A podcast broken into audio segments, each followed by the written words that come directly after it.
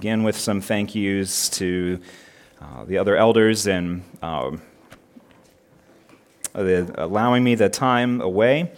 Um, thank you to Pastor Tim, an excellent message, kind of wrapping us up for the summer in Colossians, and then the series in Jonah was uh, used by God greatly, continuing to be used by God greatly in my own heart. Thank you, Keith. Um, missed you guys, all of you, but we did our best to try to worship alongside. Sometimes it was a, a, day following because of service. Other times we, we didn't like that very much. That didn't work out. To try to pick it up later, that didn't work. So we, we took some time aside two of the two of the weeks, worshiped alongside some family another week. But uh, it wasn't the same to not be able to be alongside of you. But we enjoy getting to hear at least the the team singing, and it's just good to be back with you today. I freely admit. Um, Whatever progress I try to make when it comes to prayer, I have difficulty understanding the boundaries or the limitations that are appropriate to prayer. Uh, the psalmists in inspired prayers complain to the Lord. I thought the word said don't complain, but they complain. Jonah, the prophet, accuses God prayerfully. I'm not saying he was right, but God doesn't say, How dare you talk to me like that? Right? He addresses it. So Jonah accuses God. Moses, who, unlike anyone else, probably other than the Lord Jesus Christ, who is the very image, who is himself God, Moses, unlike anyone else, spoke with the Lord face to face. Three times it says that. Exodus, Numbers, Deuteronomy. God says, this is, it's not like this with anybody else, right? Speaks to the Lord face to face. Moses contradicts God even as he intercedes for God's people. Uh, Keith mentioned this in the last few weeks. So, uh, complaining and accusing and contradicting. Uh, another astonishing example is Abraham, who negotiates with God in prayer. And God, the sovereign creator of all things, right, dependent on no one, answering to no one, responds to this negotiation and actually commits himself to what is negotiated by Abraham. I hope that that's like stark to us. And that account is in Genesis 18. Uh, it's going to launch us into our topic today. You, you could go there, we're not going to be there long. Um, God appears to Abraham in Genesis 18, starts, and the Lord appeared to him, to Abraham, as he sat at the door of his tent in the heat of the day. And as he appears to Abraham, he revealed a promised blessing, which was Isaac. uh, I looked that way. That was funny. You are a blessing. Just you weren't this blessing. God revealed a promised blessing, which was Abraham's coming son Isaac, and he revealed a coming cursing, which was the destruction of Sodom and Gomorrah. In verse 23, Abraham began or begins to intercede with God for the fate of Sodom, asking if the righteous would be swept away with the wicked in judgment that was coming. And in this interchange, Abraham says, I think, let's see, verse 24 Suppose there are 50 righteous people within the city. Will you then sweep away the righteous who are in it?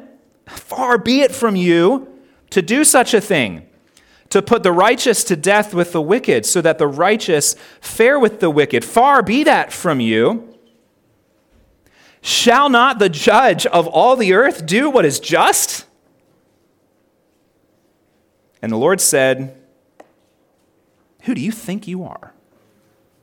How dare you talk to me that way? No, no. Gird up your loins like a man, right? How God talked to Job. No, the Lord said, If I find at Sodom 50 righteous in the city, I will spare the whole place for their sake. And that's enough, right? I mean, okay, Abraham, you better shut your mouth. But he doesn't. The conversation continued. Abraham negotiates with God down to only 10 righteous people. You remember 50? All right, 50. Uh, 40? Or 45? What, what, do you think about 45? Uh, okay, how about, how about uh, 40? 30? 20? 10? He just keeps going. It's why does he keep going? Why does God allow him to keep going? I, I, just I miss aspects of that. But but really the focus that I want to have is not on not actually on prayer or what we can do in prayer. My mind is still blown about that. But just this one phrase that Abraham asks God, shall not the judge of all the earth do what is just? That's the question I want to consider together today. is it reveals an important truth about God that God is, here it is, God is righteous and just. Uh, my understanding, obviously, we weren't here for training hour, but I believe that Ken, in uh, the series that he's been going through, uh, covered aspects of this this week. This sermon is not because Ken did a bad job. Uh, to be honest, it's because it's one of the very few sermons I haven't preached here, and it's been hard shifting back in to the office, being gone five weeks. So this is a freshened up, older sermon that just happened to cover a topic that Ken had already covered, but I talked to him about that. God is righteous and just. There it is. But in order to unfold God's righteousness and justice, I want to draw your attention to two statements drawn from two different verses uh, one in Exodus 23 and the other in Romans chapter 4. Two statements from two passages to help us see the facets of the truth that God is righteous and just. First statement, found in Exodus chapter 23, verse 7, says this I will not acquit the wicked. I will not acquit the wicked. This is helping us to establish an aspect of God's righteousness and justice. When we talk about these type of things, there's some groundwork that we need to do. Starting off with the fact that when we're talking about God being righteous, we need to understand that God is actually the standard of righteousness. So it's not righteousness that God meets. God acts in righteousness, all that he does is righteousness. He is the definition of righteousness. That's what I mean by standard. Like we can have a standard. What is a what is an inch? It's like well, or, or what is a what is a foot? It's like well, there, there's a foot. I have a foot. I have two of them actually. You, I think all of you have two feet as well. Uh, like how long is a foot? Well, so if we were going by this foot, it's all going to be different. Some of it's going to be longer than mine. Many of them going to be shorter than mine. But if we're talking about measurement, it's not just like each of us arbitrarily looking at that, right? It's 12 12 inches, and we can define the distance of that. That's what a foot is. That's a standard, and so we measure according to that standard. God does not, there's not a standard of righteousness that's somewhere else that God's like, hey, look, I do these things. I act according to this standard that is external to myself. That's not what we mean by God being righteous. His character, his nature define moral rightness, because we can't talk about righteousness without rightness, right versus wrong. This is a moral category, this is an ethical category. There is a right, there is a wrong, and God doesn't just do what is right, what God does is what is right. Did you see the difference? Give, me some nods, or I can belabor this and we'll go for a really long time. I haven't preached for a while. And God's law reflects his righteousness. He did not give a command that was contrary to his own character, his own right his own righteousness. He is law giver, so he can't act contrary to himself, so all his actions are righteous. And he can't command contrary to himself, so all of his commands are righteous. So as we think about righteousness, we need to recognize God as a standard, his law as a reflection of those type of things. He is the righteous one who is a righteous law giver. But boy, don't we wish that we were the standard don't we think that we are the standard? Don't we respond to others, including God, as if we were the standard, and we get angry when our standard is violated, like Jonah? God, this is, this is evil. This is bad that you did this, right? Keith highlighted this for us last week. That's when we get angry, it's because our law has been broken and we're responding to that. But as much as we would like to imagine and act like we are the standard, of course, you hear me, right? We, there's a, there's, uh, we could just, I could preach this in front of a mirror. None of you could be here, and I could just say I. Okay, so not you, no, me, us. As much as we, I, you like to imagine and act like we're the standard, we're not the standard. God is the standard, and we see his standards revealed in his commands throughout Scripture. So God is law righteous, God is lawgiver. God's righteousness is that rightness, that perfection, right? And his justice, in a sense, they're synonyms, in a sense, they're not. I think that there's, there are different ways in which these categories reflect things. God's justice is his rule and his judgment according to his righteousness. You could say here that he is, he is judge in righteousness, right? So there's the standard, and then there's the application of that standard in judgment. That's his justice.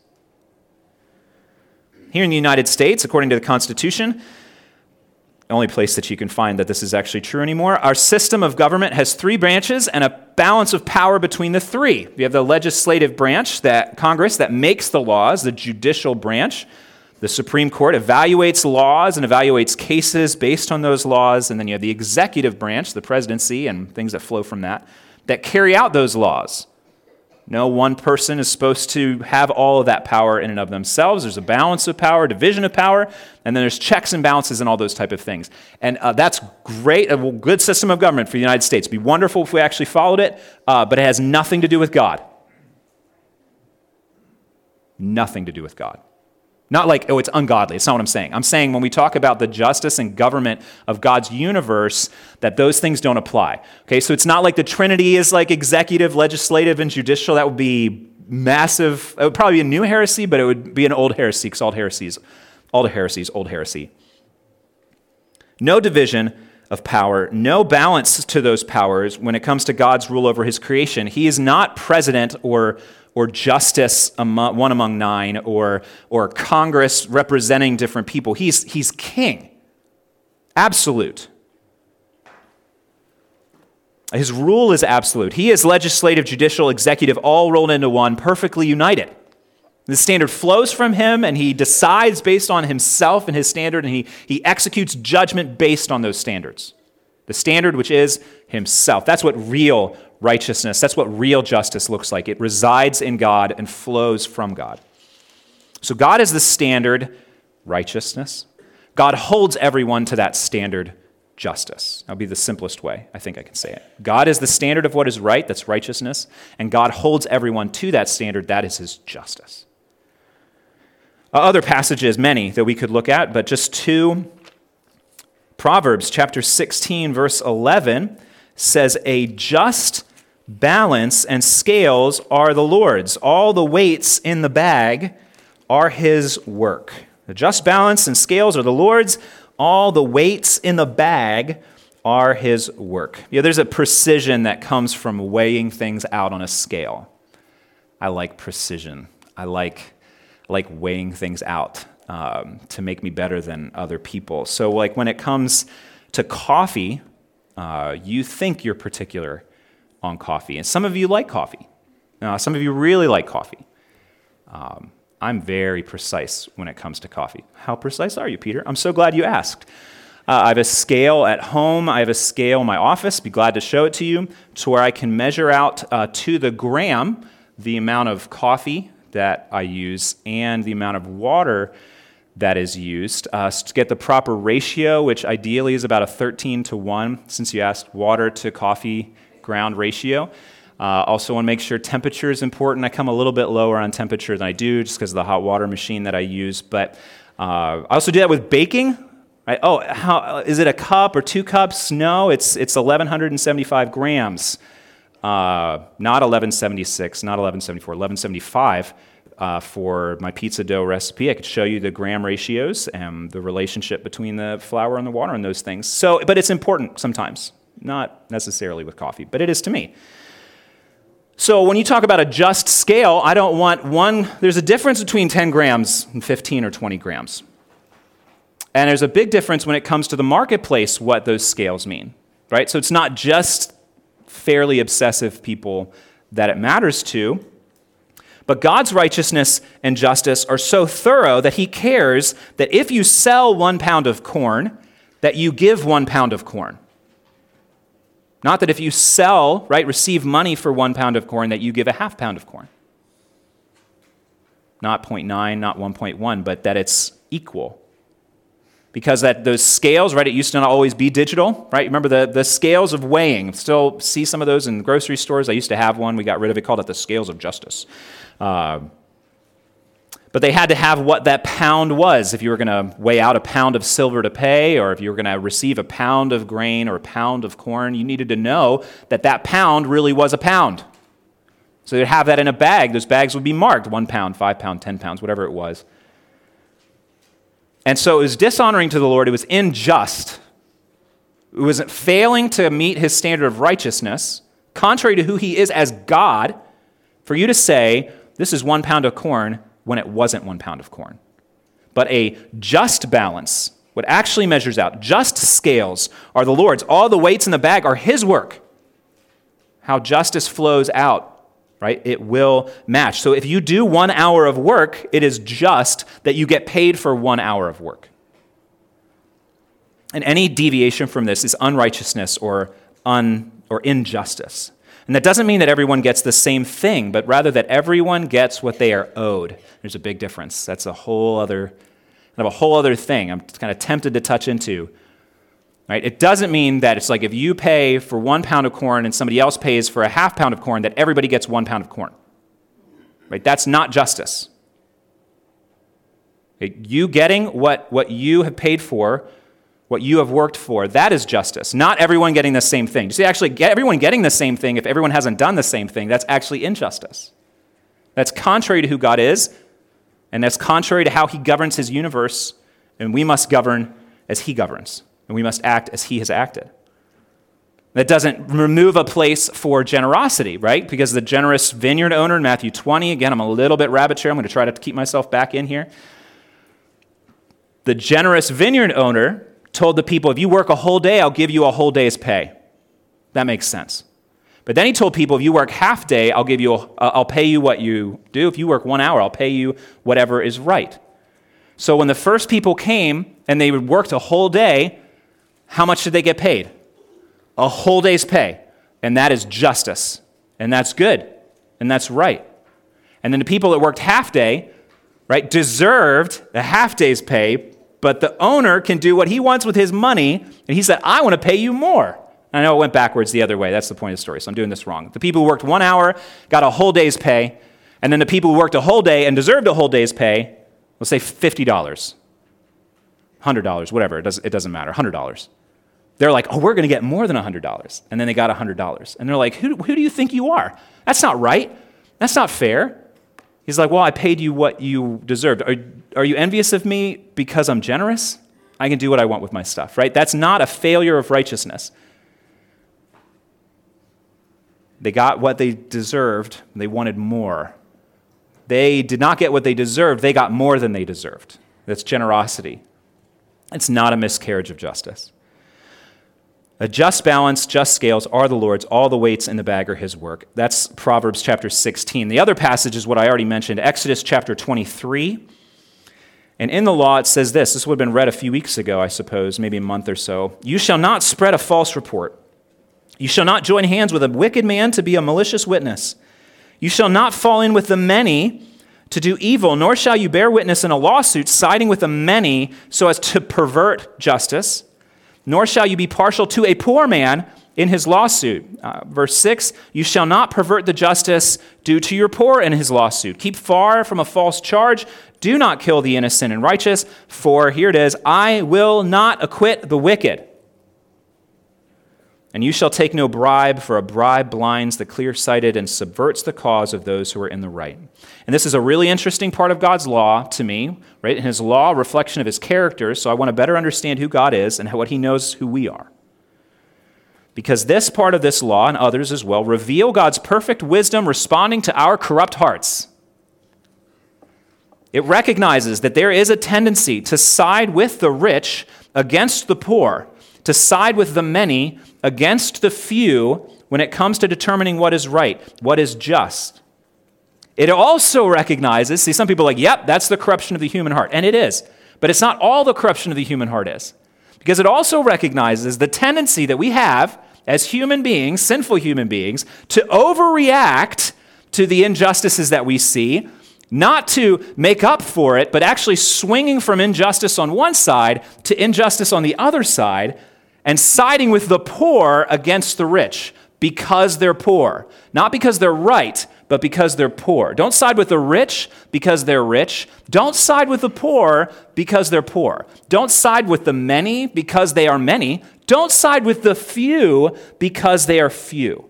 Siding with the guilty rich is wrong. Siding with the guilty poor is wrong. And we must apply the same principle across every category male and female. Men aren't wrong because they're men, women aren't wrong because they're women. Women aren't right because they're women, men aren't right because they're men. Male and female, young and old. Oh, because you're young, you're right. No. Because you're old, you're right. No. You're right or you're not right. Male and female, young and old, red, brown, yellow, black, and white. The majority can be wrong. The minority can be wrong. God sees and knows and judges according to what is right not according to what is popular. And we must do the same. And I'm not just talking about other people, I'm talking about us. And I'm talking about our sinful tendencies toward unrighteousness. We just take all of our fingers that we point at other people, point it back at ourselves because we are, we are doing this. We're guilty, just all of us, all the time. Right? We need to be aware of that. We need to come to grips with that because that's the point. See, it's not just unrighteousness that exists somewhere else. Actually, no one is righteous according to God's standard of his righteousness. Nobody. I'm not. Far from it. You're not. Far from it. This is a clear point in Scripture. The Psalms quoted by Paul, Romans 3, with the conclusion that he makes none is righteous. No, not one. No one. Who meets this standard that is God? Nobody wow, that's, that's an exaggeration, poetic license, hyperbole. Well, let's do a little exercise. Let's consider the Ten Commandments. God's law, reflection of God's righteousness. No other gods before me. Thou shalt have no other gods before me. That applies to the idols of the Assyrians and Nineveh. Terrible, idolatrous, wicked people. That applies to pagan, superstitious sailors carrying their idols with them. And that applies to stubborn, self righteous prophets like Jonah all who trust in vain idols, right? And how clearly has it been shown to us that everybody in that story is an idolater. And everybody reading that story is an idolater. No other gods before me. You're, you're guilty, so am I. No graven images or misconceptions of God in our thinking and in our worship. Oh, God's like this. He's going to act like this because I want him to. Well, you just made a God after your own image and you're worshiping him instead of the God of Scripture. You're, you're guilty, so am I. Not taking the name of the Lord in vain. That's more than simple verbal blasphemy. Oh my God, God damn this, right? It's like, oh, we've never heard anybody say that. Come on. It's like, but, like, yes, that's not right, but there's more than that. Like, taking the name of the Lord upon yourself, are we honoring the name of the God whose name we bear as, as his image bearers and as his children, like as his creatures and that. Like everything that we're doing in line with the fact that we are God image bearers and Christians, Christians. No. We so often take that name on ourselves in an empty and frivolous and thoughtless way. Remember the Sabbath. God has ordained work and rest. We work when we should rest and rest when we should work. Honor your father and mother, and all those who exercise authority over us from God. If I was just claiming my own innocence on honor and obedience, mom and dad are right there. Don't talk to them. I'm just not, not, not that I don't pass that one. Just move on. Went out of order on that. already talked about Sabbath. You shall not commit murder. The unborn. Exactly, right? Boy, do I hate those wretched Assyrians Boy, do I hate those abortionists and those liberal Marxist anarchists. I hope they all get what we deserve. They deserve. I really hate them. But everyone who is angry is liable to judgment, and we are to love our enemies.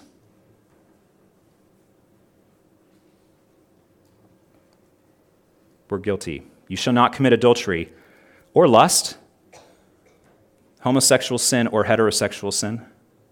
You shall not steal or withhold that which is owed to someone else. You shall not bear false witness, not just lying, but also gossip and slander and withholding truth when we could speak on someone else's behalf. You shall not covet. I started reading Francis Schaeffer, who says this is the he sees like covetousness, which is idolatry. So this is the climax, and every sin he says comes down to covetousness. You covet, you long for God to do something different for you. You long for, for that person. It's like it's not loving God because, like, no, no, no, you should have done something different. I long, I, am jealous towards something different. Or I look at somebody else, be like, no, I long for what that person has. So he says, all sin comes down to covetousness. That was a new idea, it was an interesting one. So he could go through the list that Moses or that the Lord provides to Moses, right? Not his house, not his wife, not his servant, not his donkey. Love donkeys throughout the Old Testament, it's very important to them. I've joked about that before, but not his car, not his camper, not his marriage, not his ministry, not his um, children's obedience, not his health. Uh, right? We can, do, we, do we need to go on? Right? We're, we're guilty of all these things. You measure up to the Ten Commandments as a reflection of God's righteousness in our world? No, you don't. You're unrighteous. So am I. We could summarize it again. The two greatest commandments, right? Love God completely. Anybody? Love your neighbor as yourself. Anybody? Life is that simple. Two rules. Love God completely. Love your neighbor as you love yourself. That simple and that impossible. We are all terribly unrighteous. Therefore, everyone is guilty, condemned according to God's justice, deserving the destiny of their eternal damnation. And this should be the end of the sermon. But it isn't. Uh, if we think that it is, if we think that's the message that we have, if we only share that part with other people, or only live under that part ourselves, I think we're kind of like Jonah. Yet, 40 days and Nineveh will be overthrown. I thought that was so cool. Like, not that he would, the idea that not only would, did he not just only say that, but that he just like walked in and walked into Nineveh 40 days. He just left. Like, maybe, right? It's, it's kind of only said it once. Whoever heard him maybe walks up to the king, 40 days and you're going down. It just takes off. Maybe. Uh, we want to say only that part to certain people. We want God's righteousness and his justice to fall on others. That should be the end of this sermon. God's righteousness and justice are revealed in two statements. First, Exodus 23 7, where God himself says, I will not acquit the wicked. And we remember we're wicked, therefore, God will not acquit, pardon us. That's a problem. There's two statements. The second statement is found in Romans chapter 4, verse 5, where Paul writes of God, inspired word, Romans chapter 4, verse 5, describes God as him who justifies the ungodly. You can find it, look at it yourself if you think I misread that. God is the one who justifies the ungodly. Acquittal and justification, the word justifies, it puts us into a courtroom. Right? Hopefully, we understand that that's where that term comes from. We're talking about justice again. We're talking about a courtroom. A murderer sits on trial in this courtroom. What is your plea? Guilty. Evidence is presented. Witnesses are called against him. Prosecution rests. Defense. Any defense or excuses? No. The defense rests. Easiest trial ever.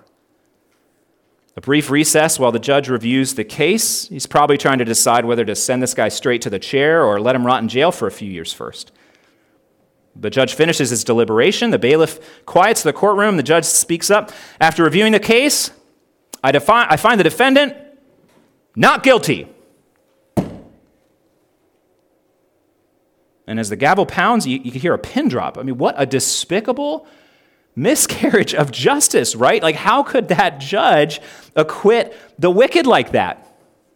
How could he justify one who is ungodly? Well, listen to Paul in Romans chapter 4, verses 1 to 8. This is in the middle of the argument of Romans, but I'm not missing the point. What then shall we say was gained by Abraham? Our forefather according to the flesh. For if Abraham was justified by works, he has something to boast about, but not before God. For what does the scripture say? Abraham believed God, and it was counted to him as righteousness. It's a quote from Genesis. Now, to the one who works, his wages are not counted as a gift, but as his due. And to the one who does not work, does not obey, to the one who is not righteous, but believes in him who justifies the ungodly, his faith is counted as righteousness.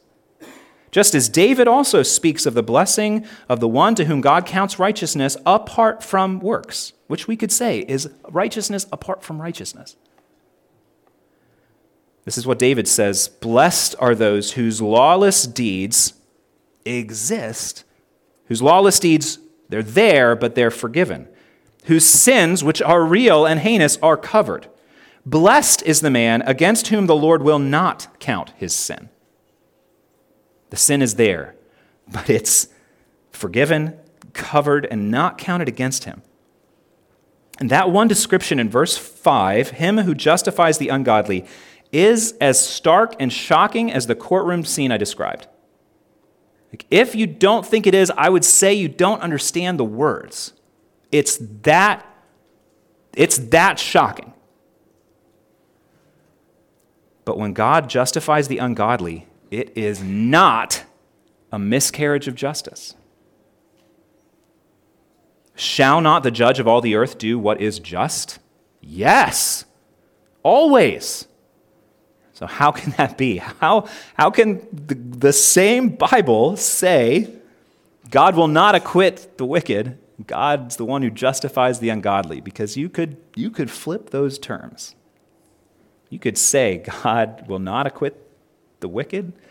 God is the one who acquits the wicked in justification. How is that?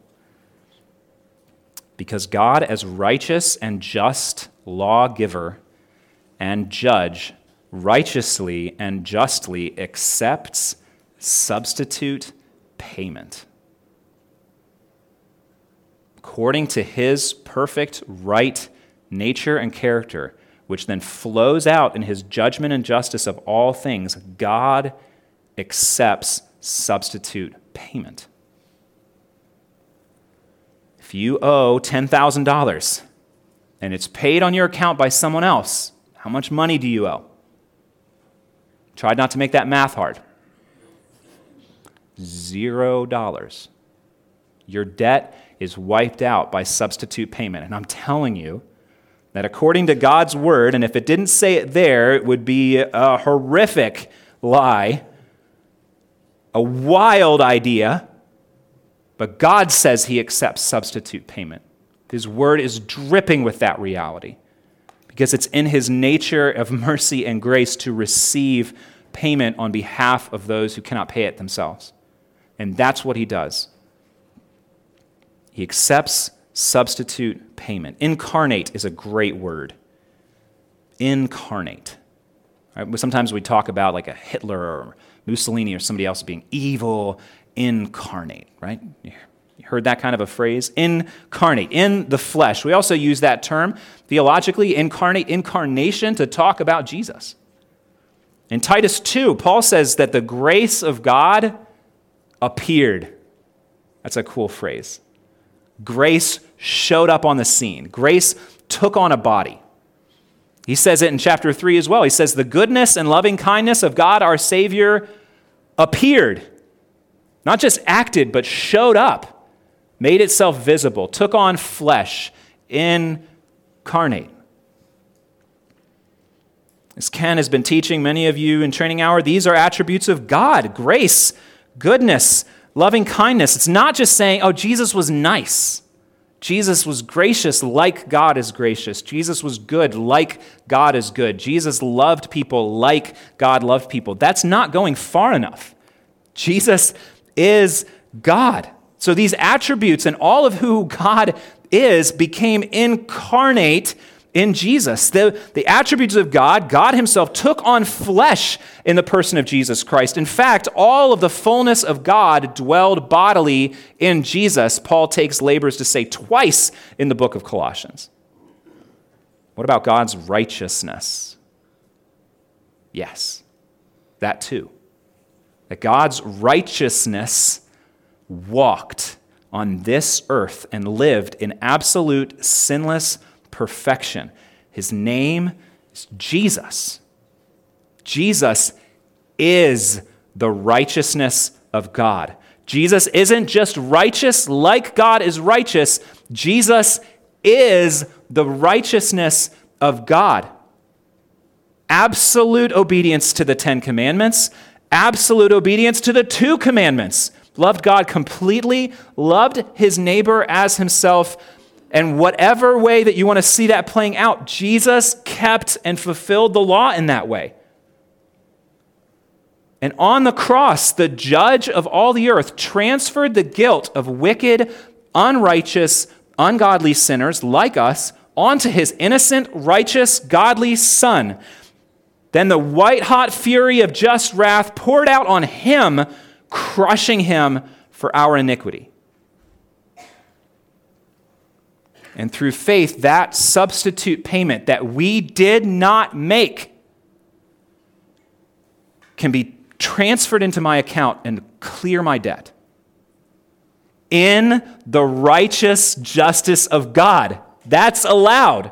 You don't get to decide if that's allowed. You don't get to decide that that's not allowed. God has said it's allowed. So there's good news in the gospel. You don't get to decide if some of your good works can contribute to paying off a little bit of your debt. It doesn't. You're too unrighteous.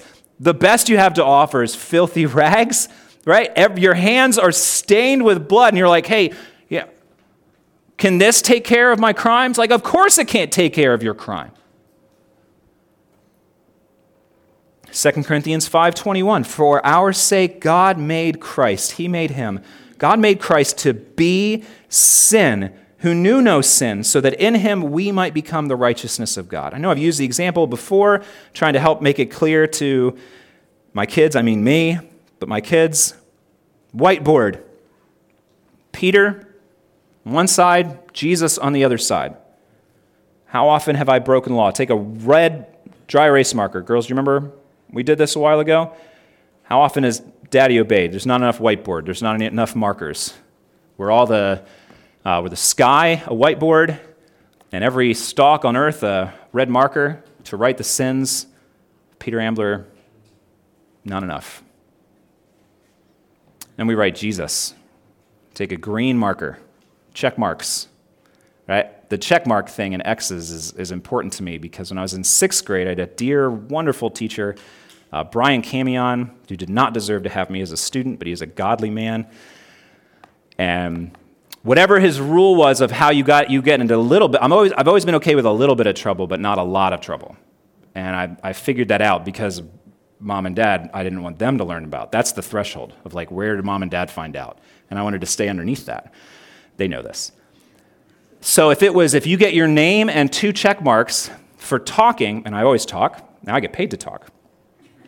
If you get your name and two check marks on the board, you go to the principal. Well, you go to the principal, mom and dad find out. So it would say, it's a PJ at the time, PJ and one check mark, and then I was silent for the rest of the day.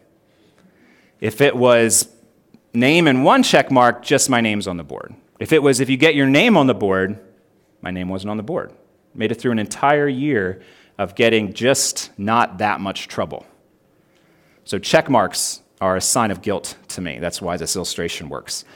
So, Peter, filled with red X's, Jesus, filled with green check marks. Not only did he not break laws, but he obeyed, honored his father and mother, kept the Sabbath, no other gods, no murder, loving his enemies, not lusting, but acting in righteousness. We just go t- a whole life pleasing God and other people. And 2 Corinthians 5.21 says, what happens through faith in the gospel is that Peter's name is erased and swapped with Jesus' name.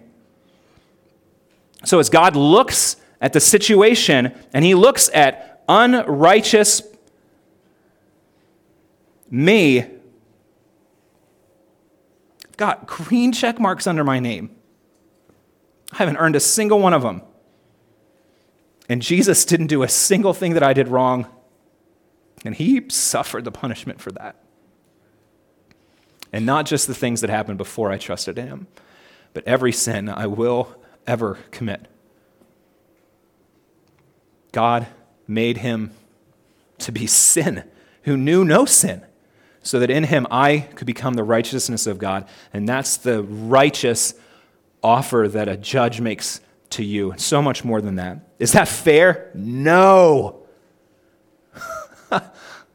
that is not fair. That is not what I deserve. Is that merciful? Yes.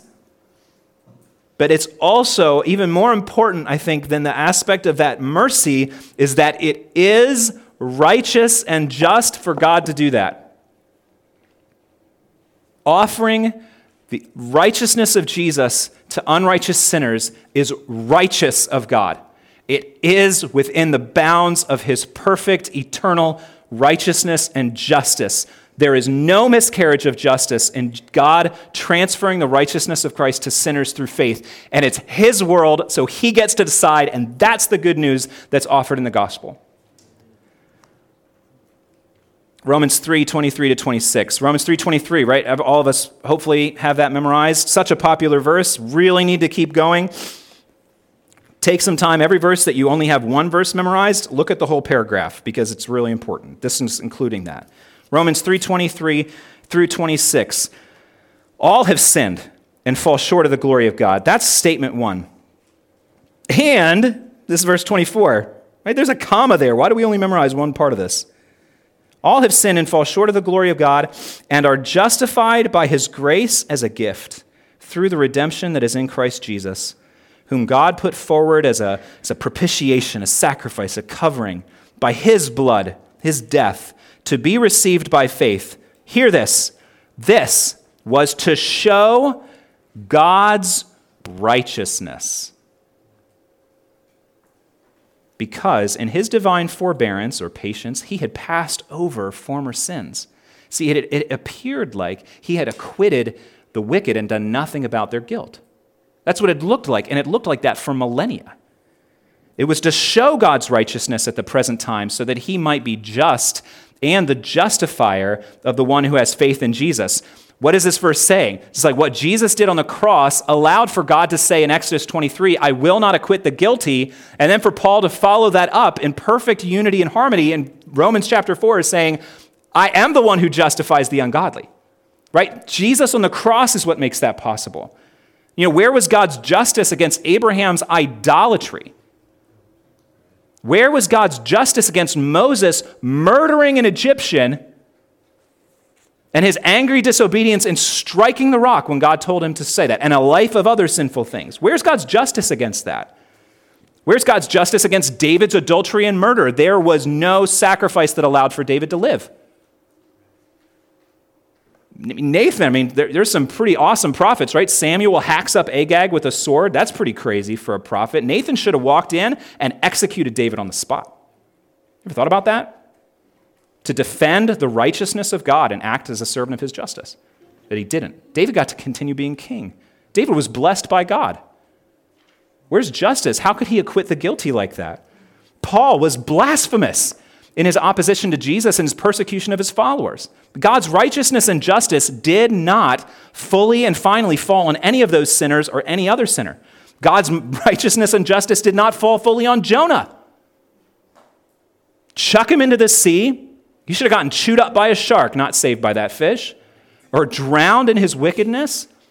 Time after time, J- Jonah deserved suffering and damnation and did not receive it. God, what did God acquit the guilty? I thought he said he wouldn't do that. What is it? It's a Jesus is the missing piece to that. Jesus' death on the cross allows that to happen because God's righteousness and his justice has not fully or finally fallen on any of us either. But at the end of time and the dawn of eternity, the perfect righteousness of God will be vindicated, and his perfect justice will be satisfied.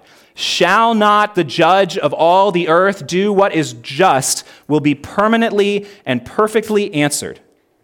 Because every sin by every sinner, including yours and mine, will have received at that point its just punishment, either in the lake of fire forever or on the cross of Jesus Christ. See, those are your options when it comes to facing the righteousness and the justice of God. Try it on your own or trust in Jesus. I cannot emphasize enough the utter folly of trying to face that on your own. God is righteous. You are not. I am not. But in the gospel, righteousness is available for unrighteous people. the righteousness of God through faith in Jesus Christ for all who believe. So, believe in Jesus. Not believe and then live up to the standard and maybe you'll make it. That's not, that's not what the Bible says. Faith without works. And then God changes us, but it's just trust. Trust in Jesus. God, you are, you are perfectly righteous in a way that should stagger our imaginations if we're paying attention. Your righteousness guides your rule of your universe. You have forbeared, you've been patient with us. And beyond that, you have offered in grace and mercy the righteousness of your Son to us. Open our, open our eyes and our hearts to place all of our, our hope and our trust in Christ, whether that's for the first time or whether that's a renewal of for the thousandth time, to be reminded that we must have Jesus. Be glorified in that. Thank you for not treating us according to our sins. Thank you for taking out your justice on Jesus instead of us. Amen.